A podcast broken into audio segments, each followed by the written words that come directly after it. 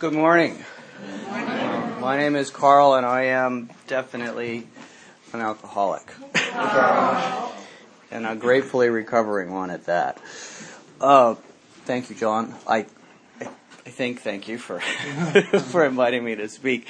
Uh, my understanding of when when asked to tell our stories is is to share what it was like, what happened, and then what it's like now. And so, um, I think my perspective. Uh, I've had a chance, and I apologize if some of you have heard my story before. I, I don't remember what I said, so it probably will be completely different. Uh, but the the the idea is over. I was just talking to John before. Is I, I know the first few times that I had a chance to tell my story, it was as usual about me eh, because I was worried about what I would say, about what other people would think, and you know that as like many things that I learn over time that that's not really what this should be about. It, it's not about me. It hopefully, uh, and I I prayed for this this morning is that I say something so that someone hears something that helps them stay sober and that's really. Uh, John asked me if I was nervous, and you know, part of my profession, I speak to a lot. I'm not very good at it, but I they pay me to do it anyway. So, uh, stupid people, I convince them too. Uh, no, that, but so I do that, but uh, it that's not that doesn't make me nervous. But this this does because you know it's you know taking a sword and spilling my guts and and uh, so hopefully you get something out of this. My my oldest daughter or my my youngest daughter said that she, hey, you know what? I told her what I was doing today, and she comes rolling in from somewhere with her friends and said, "Oh, that sounds great. I've never really heard you tell your story, Dad. Can uh, I'll I'll come listen." And uh, she said, "Well, what time is it?" And I said nine, and she said, "Can you just record it?" and I'll listen later. Oh my god, don't. I have, yeah, I live with five. Well, four and two are at college, but they both came back last night. So I live with a bunch of teenagers, and I used to have hair. So it's a blessing. I keep saying that. Um, so anyway, so what it was like, I, uh, I, I was, I grew up in Maine. Uh, I had at the time, uh, highly deficient parents because they didn't give me what I wanted when I wanted it. Uh, it it's you know, in hindsight, they were they were fantastic. It there's a lot of years that I spent uh, blaming or coming up with all of the the things that were my parents' fault it's something that I think is com- a common theme for many of us is, is there's always something or someone that's been wronging us or is wronging us so that I, I have something that I can point at or point to or eventually later in my drinking career that I can hang my hat on to justify the need to go out and escape. And so there had to have been something wrong with my parents and, and the bottom line is it never occurred to me for far too many years that it's actually there was something wrong with me. And um, I think my first addiction was approval, and that probably saved my life, or at least uh, I think it did because it it it was more important to me to get accolades and approval from my parents growing up than anything else. And so I you know, drinking and, and those pot smoking, you know, those bad people. Sorry, uh, it's not what I believed later. But the uh, those people were bad, and, and so, and my parents said that that's bad for you. So I desperately wanted their approval because that's how I was able to feel good. And you know, I there was something missing from day one. And some folks can come to this disease, and I think some folks come right out of the gates with it. And I'm pretty sure I was the latter. And so I, I grew up not knowing what was wrong, but something was wrong. There, there was a hole, and so I started by filling it with, with uh, your approval, uh, absolute insecure uh, pleaser. And so that's the only way I could derive any sense of self worth. And so I immediately out of the gate didn't know how to have relationships. To me, you were something that I could get that I thought I needed.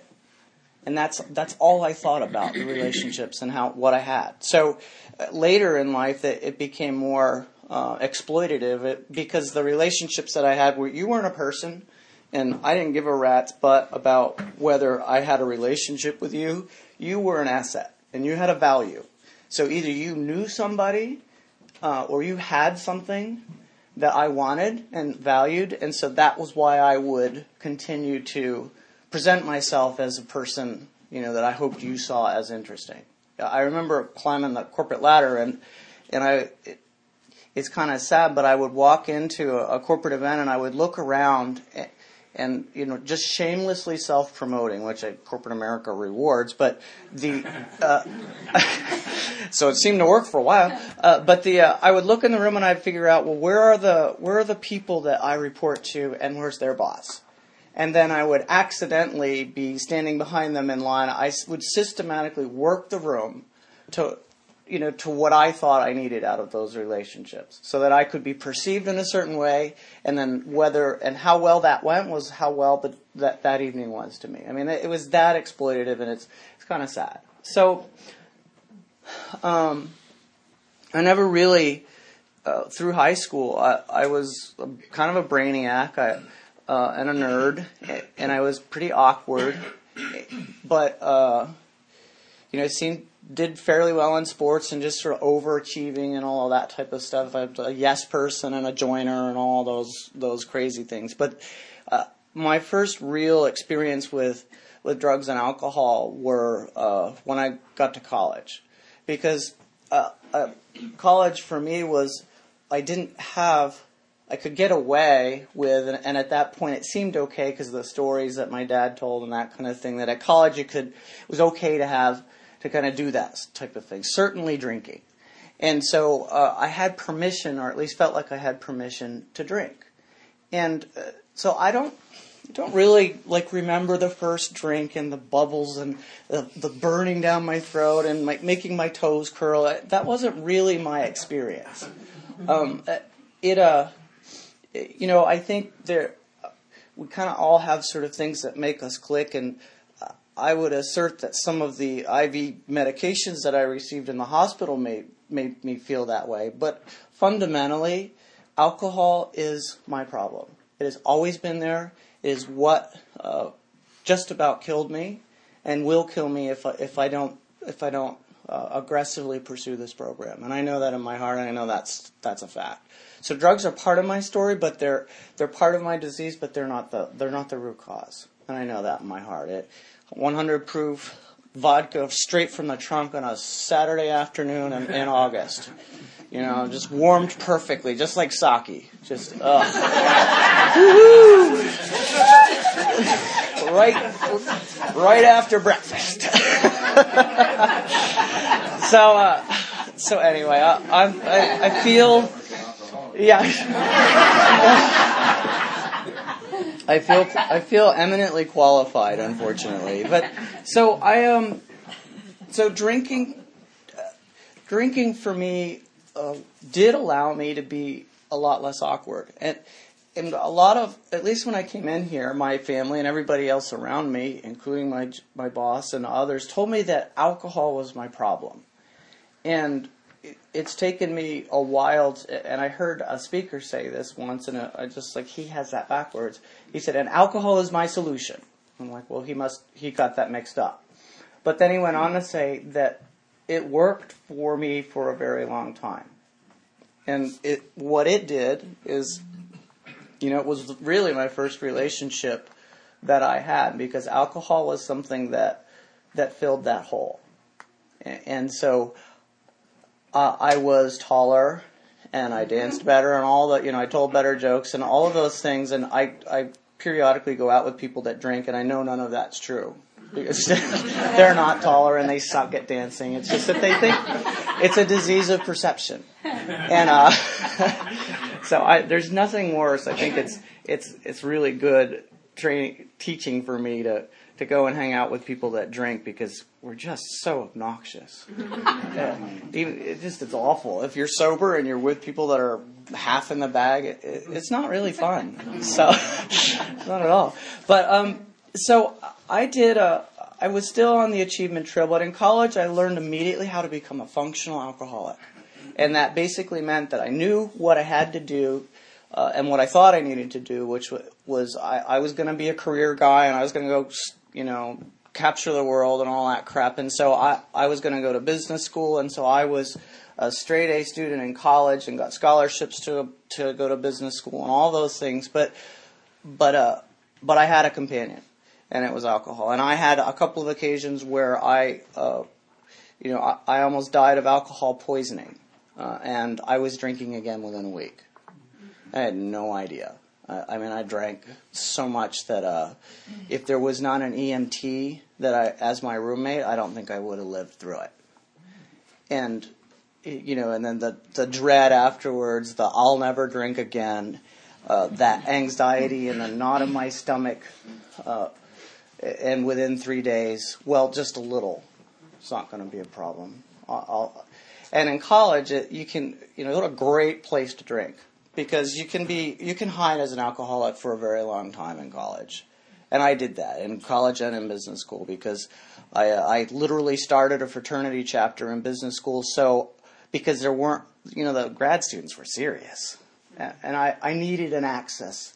So it was all undergrad starting the fraternity so I had my little party path. And so I could act and drink excessively and get away with it, and so so all through through college and and business school and later in life, I formed a relationship with alcohol where I would basically do what I had to do and then drink, usually at, at night. So I would I would go to the uh, go to the cafeteria.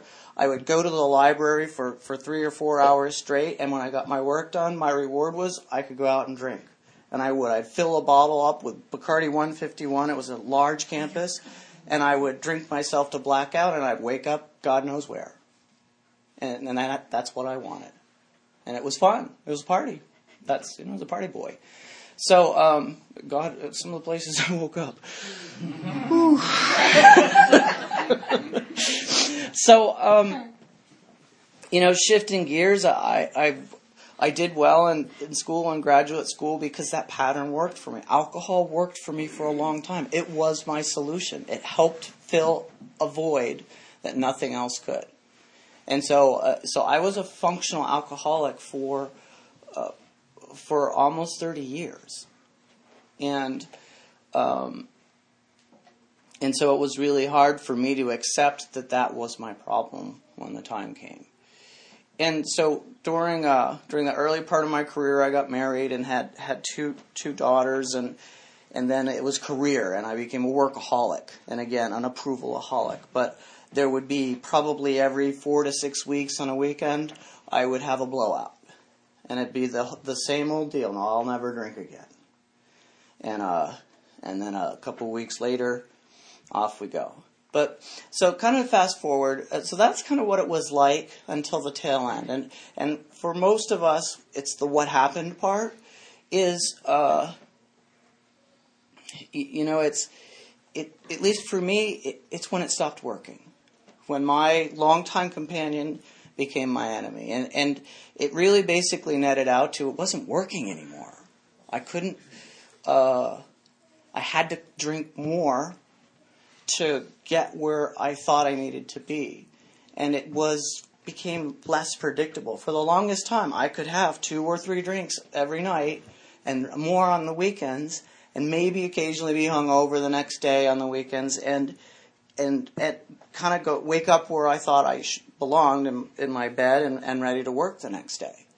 But uh, after a while, that stuff that wasn't the case. I needed more to, to kind of get to escape. It was always to drink for relief. That that sense of of goodwill for for the longest time, and I'm kind of a runner and a geography changer. I I went everywhere. I mean, even in high school, I'm like, exchange student, sign me up. So you know, South America, maybe I'll feel better over there. And you know, I, before I went to business school, Alaska, well, I'll spend a summer up there. I'm out in the Aleutian chain, and I'm walking as far as I possibly can from the dock. And there's no power lines, as far away from civilization as you can get. And I couldn't find it because I brought it with me and I didn't. So I just as a complete runner, searcher, you know, all these crazy th- jumping out of airplanes and cliff diving and anything that I could do to try and find this feeling that I, I just didn't have. wasn't gonna. I didn't know how to fix it. I didn't know what my problem was. Didn't really have any alcoholism in my family. They were all normies. And so I, I didn't have a clue. An alcoholic to me was somebody that didn't have a job, that couldn't support themselves, and that they were the classic under a bridge, you know, track marks in their vein, whatever it was, that was the profile. And so for a very long time, especially at the tail end, I would hold that out as the reason why I wasn't one. And I've learned that if you call uh, Helen, central office, uh, she's been there, and she probably still will be for a long time. She's been there at least 30 years. Helen will tell you if you know if you think you're having trouble with drinking, Helen will tell you that it, it has no doesn't matter the way you drank, if you the way that you mix things up. You you could be an alcoholic by just drinking wine, or you could be the daily, hourly kind of drinker that I became. And so I'm going to switch away from my, my war story very quickly because that that doesn't matter. It's how it made me feel. The alcoholic, in the doctor's opinion, drinks primarily, or, or I don't know exactly the quote, but drinks, drinks fundamentally for the effect. And, and that's what I drank for, was that feeling of relief. And so if it's if that's what alcohol does for me, then then that I, I may have a problem. And the rest of the pieces, excuse me, I'm 52 in the big book, it talks about, well, had problems with relationships. Uh, check. Um, having trouble at work. Ooh, yep, check. you know, you just kind of go down the list, and it's haunting about how how clearly you can diagnose this disease when it's when it's time. And uh, in the same sentence, how clearly we are the last person to admit it. And so, towards the tail end, uh, I also had. I have some medical conditions, and so I, I added drugs to the mix, and, and, you know prescription drugs in particular.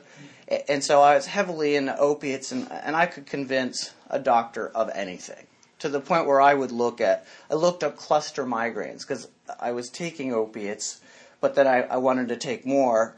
And I was getting these bad headaches in the morning, which is part of the, the mix. Know, alcohol, marijuana, opiates. You, you, wake up with a headache. Well, I better go see a doctor. Something's wrong with me. Uh, and, uh, and of course, what I wanted from the doctor was more opiates. And so he gave them to me. And, and so I could just convince doctors and, and was quite successful at, feeding my addiction.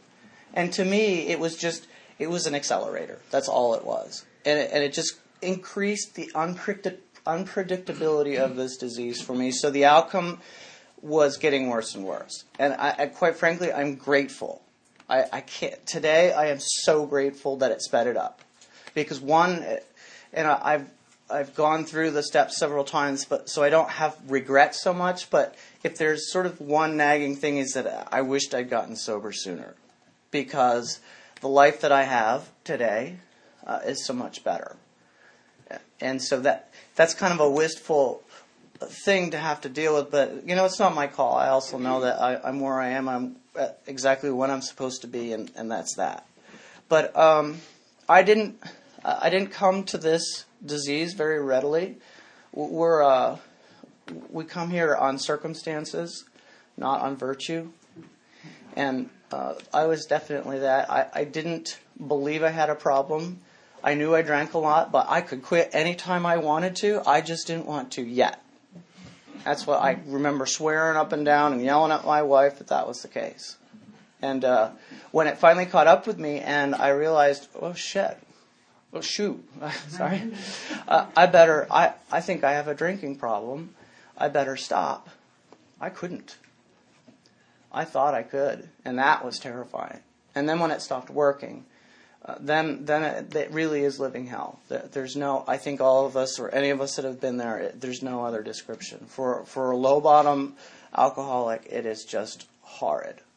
And uh, losing my wife and family, they they basically said get better or else. And I remember promising with all my heart, with tears in my eyes, and meaning it, absolutely believing it, con- with complete conviction, I won't drink anymore.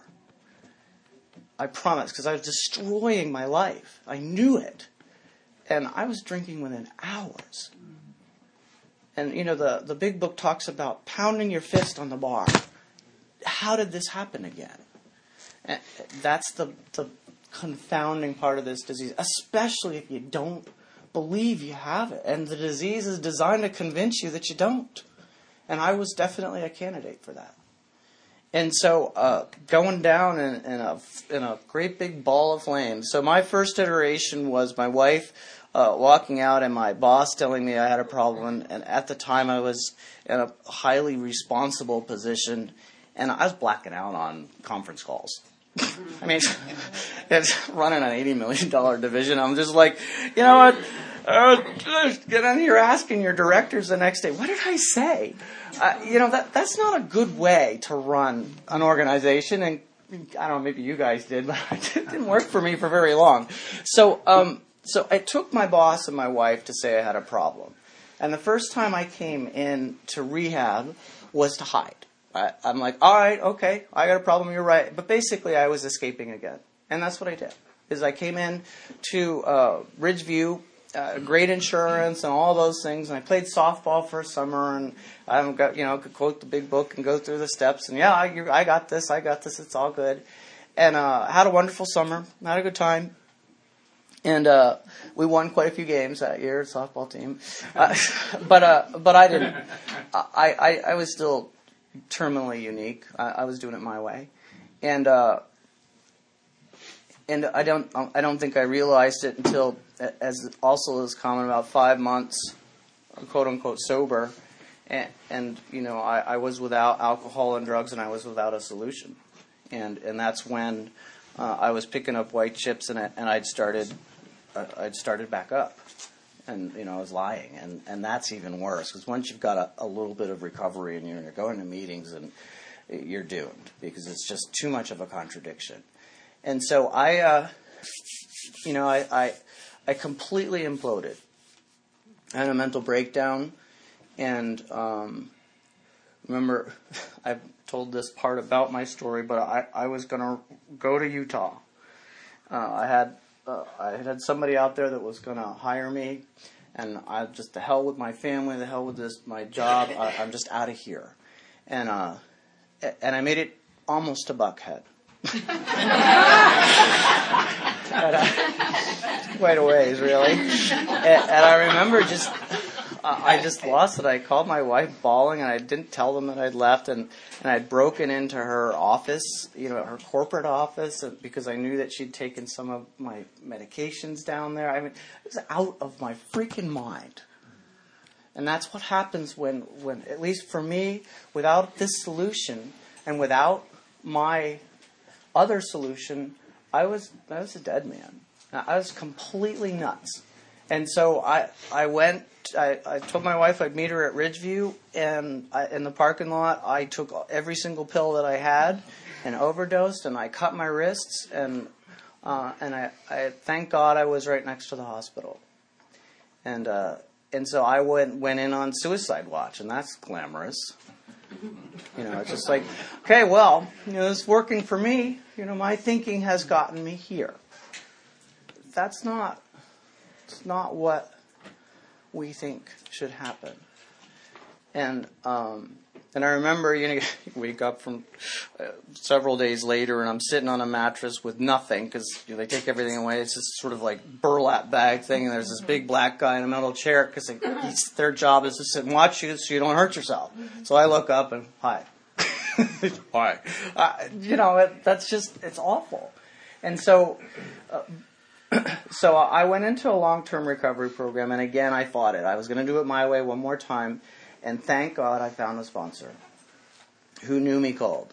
and, he called me out, and, and I finally, you know, you're in in recovery, you're supposed to write your story and tell your your roommates and all that kind of stuff. And yet again, I, I'm just I'm just stupid. I'm like, well, these guys are some of these guys have like prison records and they were drug dealers and they're really gla- glamorous stories to me. And I'm like, well, I want to have the best story.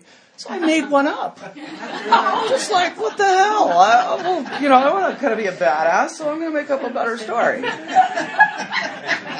I just, it's ridiculous.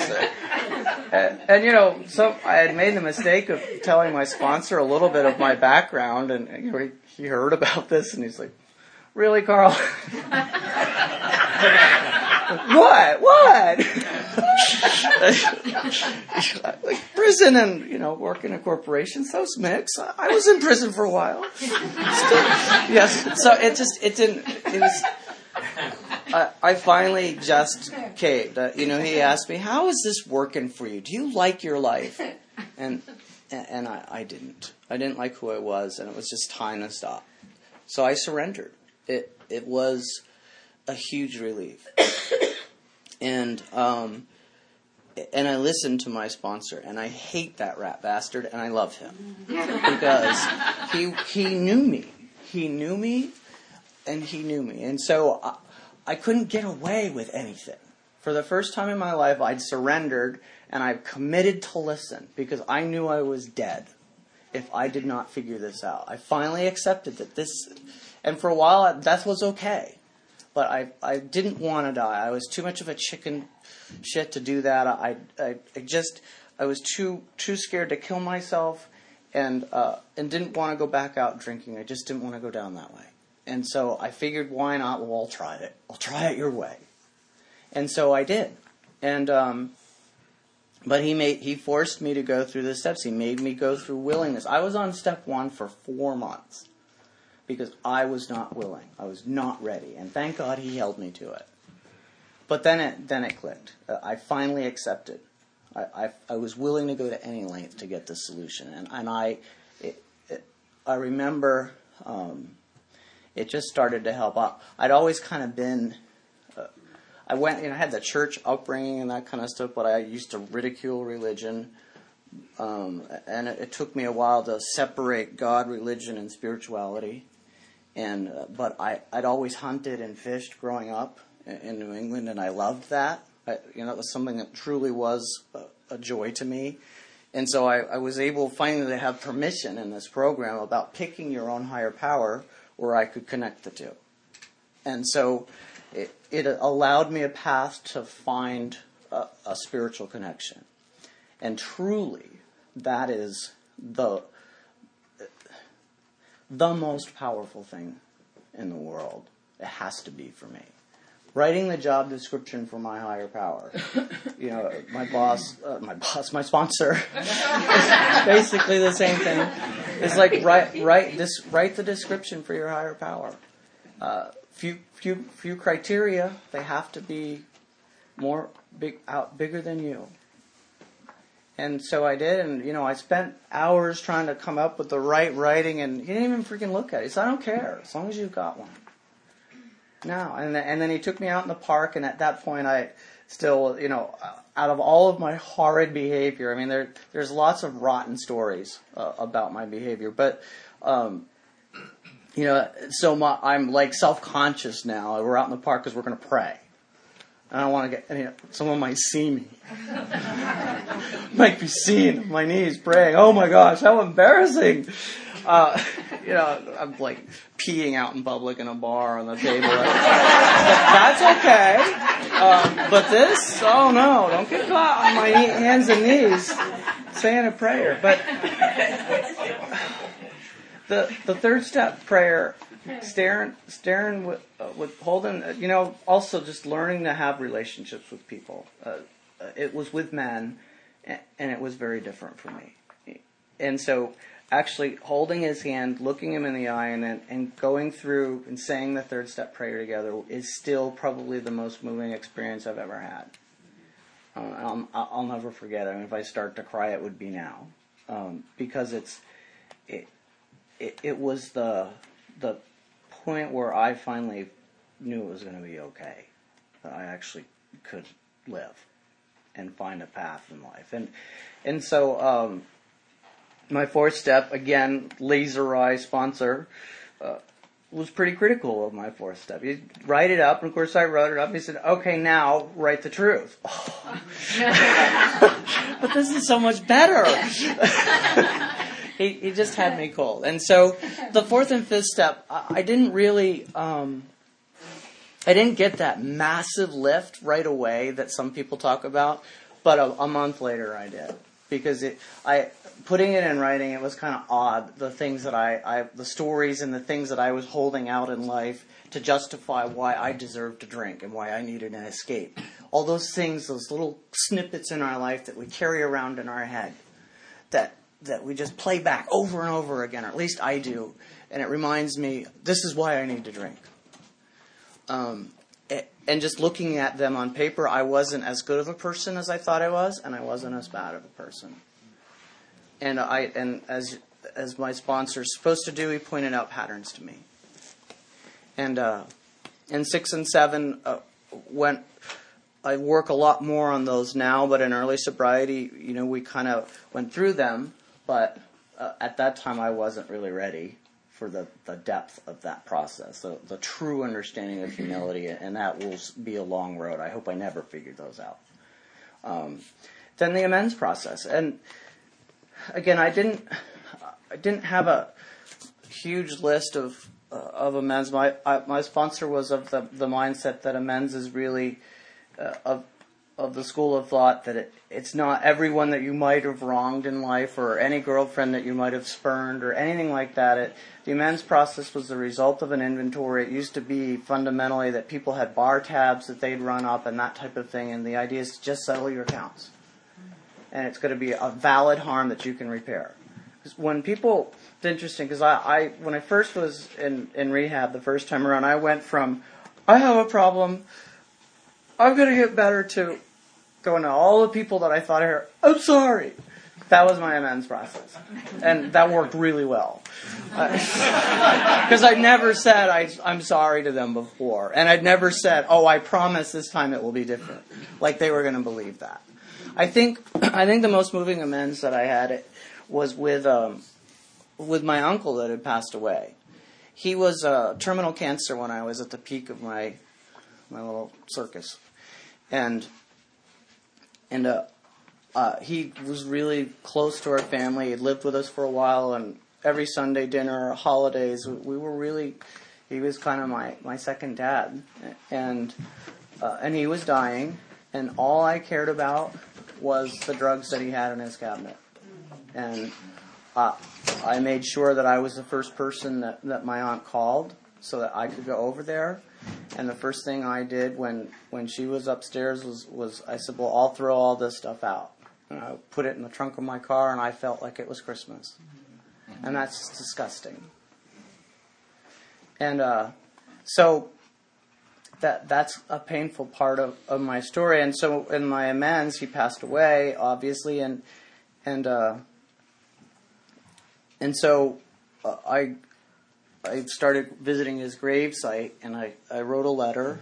And then uh, I remember looking down at, to me, I feel like uh, we get a lot of encouragement. If I actually slow down and open my eyes, uh, I can tell when I'm in my higher power's will versus my own because there's less chaos. And also that there's some type of kind of talk about God shots or these coincidences or whatever. To me, they're just I rely. I, I just it's I'm not even surprised by them anymore. It, we become we start to rely on it. It's true. It just happens. It's, it's like oh yeah, of course you know. Oh thanks. You know there, it, to me it's like there's a breadcrumb or something that says I'm on the right trail. I remember just glancing down because I had no idea when he died. I didn't know anything. I looked down at the date and it was my sobriety date mm-hmm.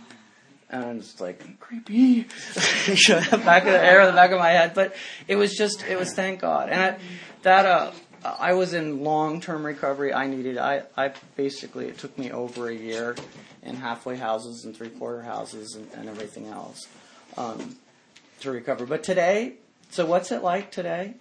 Um, it's a lot better. Uh, I've gone through a divorce. Uh, I've gone through um, in re- and uh, in sobriety, and uh,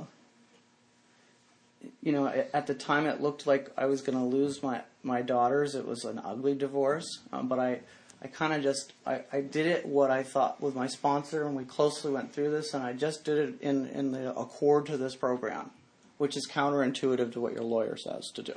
by the way, just just in case. And and quite frankly, I was getting my ass kicked, right? Because if you're honest and and all that sort of stuff, it's ugly.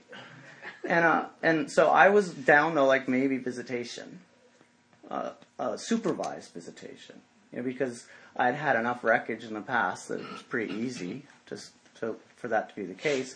I remember praying for clarity and for the opportunity to be a better father. And I've learned about prayer. Be very careful. Be very careful. Um, because they come true.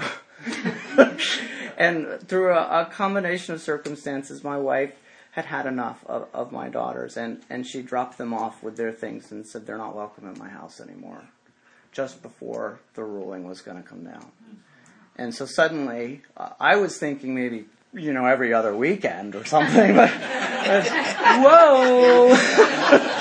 I, I, didn't really want that. Uh, and so, so I have full, you know, full custody of my my daughters, and that's a living amends. That that is truly, you know, when I think about service work, I see it every day. I wake up and it's like, so I'm in a season of life. I need to, you know, I, am kind of a sponsor. I raise these kids now. I, have remarried and, and she has three kids as well. So, you know, and she has sole custody. So we got five of them. and we're insane. But it's a huge responsibility and it is a massive blessing because it's an opportunity for me to be a decent father. And it's an amends. And so for me, this is what I think of as part of part of service work. When you look at what it says, is to be of service. The seven step prayer is to uh, take away my difficulties, not for me so that my dog comes back and I get my job back and my life is better. That's not what it's for. It's so that I can be of service to you and to others. And so that can take many forms. It can be normies. I married a normie. And and not only that, but she's brutally honest. And thank God. So I, I get crisp reminders every single day. Uh, and so it's built in humility. That's awesome. And it's annoying, but it's it's perfect. Because I need that. Um, and so the uh, that's been a blessing. It's been an opportunity. I have had the opportunity to pursue my career, but I don't confuse the the difference between uh, my life working well today and this program. They're not. You know, for a long time I thought that one meant that all the, it had to, something good had to happen, and that's what was supposed to happen. That is not the case. Life dishes out the same crap it always has. And the difference is perspective. This is a disease of perspective. So I could look at my current job, at my current boss, and my current wife, and my current kids, and say, you know what? I need to drink because they do this, and he does that, and they do this, and, and because of that. Or, because of this program, I can just be grateful as hell that I have it. That I have an opportunity to live, and that I was a dead person literally and figuratively and spiritually. And so I live now, and I'm grateful for it, and it's changed my perspective. So I, uh, I just in a couple minutes, I think uh, something I like to kind of reflect on is I, I need to live this program every day. And uh, when I was drinking and using excessively, my morning would, would start with usually I'd wake up with the sweats and a migraine headache and in total fear. And my first thoughts were, do I have enough for today? do I have enough whatever? Drugs, alcohol, the things that I needed, or how am I going to make sure I have enough so that I could stay using and drinking? You know, drop, stop buying, get more vodka. Check. Step one. Call somebody to get some other things. Check. You know, call a doctor and get another prescription. Check. You know that that was my day, and it was basically focused on on, on getting what I needed so I could just get through my day. Um, and it was horrible, but I, I think now I have two two possible days that, that can start for me. uh, the first one is is the one without this program, and I wake up and and it's it's the you know it's the the peanut gallery. I'm still nuts, and I still desperately need this program. I wake up and it's just like you're fat, you suck, you ate too much last night, you, you know, and, and that that's that's how it starts. You know, it's like the little ticker underneath. It's you know the crap that you did the day before. All of that stuff just starts rolling. And, you know, and my day immediately takes a sharp left hand turn. Uh, and, you know, and I'm still fat. And then it plays over again and over again. And I'm just sitting there. And then the circus music starts up. And it, it's just, it's awful. I mean, that's literally what is in store for me every single morning if I don't have this program. And, and uh, my sponsor's helping me with this. Is he's like, well, this, and kind of he he really appreciates this perspective, and he's like, well, if you wake up and start thinking about your higher power and your connection. Try and connect sooner and sooner so that it is absolutely the very first thing. Don't even give yourself a minute. Two minutes, five minutes, and I'm really screwed. My day is completely south. But uh, give yourself a few minutes, or, or, and you're in trouble, but don't give yourself that time and just get it done. And so the third way, and the way that uh, we're, it's described in in in the big book is is we wake up in the morning and we we start with our you know for, we start with our prayers. And that's how I, I do that. I, as soon as I possibly can I connect and I roll down on the floor and I hit my knees. I don't know why it matters but it matters to me. To this alcoholic I need to be on my knees. And I start my I start with the third step prayer the seventh step prayer and then the St. Francis prayer and you know what? Then my day is a lot different. We consider our plans. We pause when agitated. You know, you hear these things, it's like, you're, you're right. I don't always do that. I wished I did. But it's there. The path of right living is in this program. This big book is the solution, not a solution, the solution that will help me recover from a deadly disease. I've buried too many friends. And I'm sure many of you in this room have as well. And so this is a way for me, it provides me a way with living now that's different. It's not, uh, you know, I'm still here. The, the, the circus is always in town and it's there at a split second away. But this program is, is here, and if I follow it, and if I don't chase after directly after things, but just focus on how do I have a better relationship with my higher power? How do I work with others? How do I participate in this program? Go to meetings, talk to my sponsor, help other men in sobriety, be of service. I go through the steps. I'm on step eight with my sponsor. I'll always be going through the steps. And I go through them with sponsees when I've got them active and they don't run off or kill themselves or whatever. Uh, but I have a perfect track record with sponsees because I'm sober today. And and that's what sponsoring at least was taught to me is what that's for. Because I, I can't put my life, like at the beginning of my story, I can't place my self worth in somebody else's hands. It is absolutely an inside job. And so today, um, what it's like is, is it's a wonderful experience. I, I'm grateful to this program. I, uh, I'm allowed to do things now that uh, I just I can't believe where I am. I, I've just sort of picked up my toes and just went drifting down the river and said just whatever whatever you want me to do. And I find myself in the oddest situations. I'm like when I first came out into recovery, what I thought I, I needed and what I thought I would have liked isn't even close. And so I have uh, I'm doing things and I'm in a life that I never ever would have imagined, and I love it. I, I really do. So, um, so that's my story. Wow.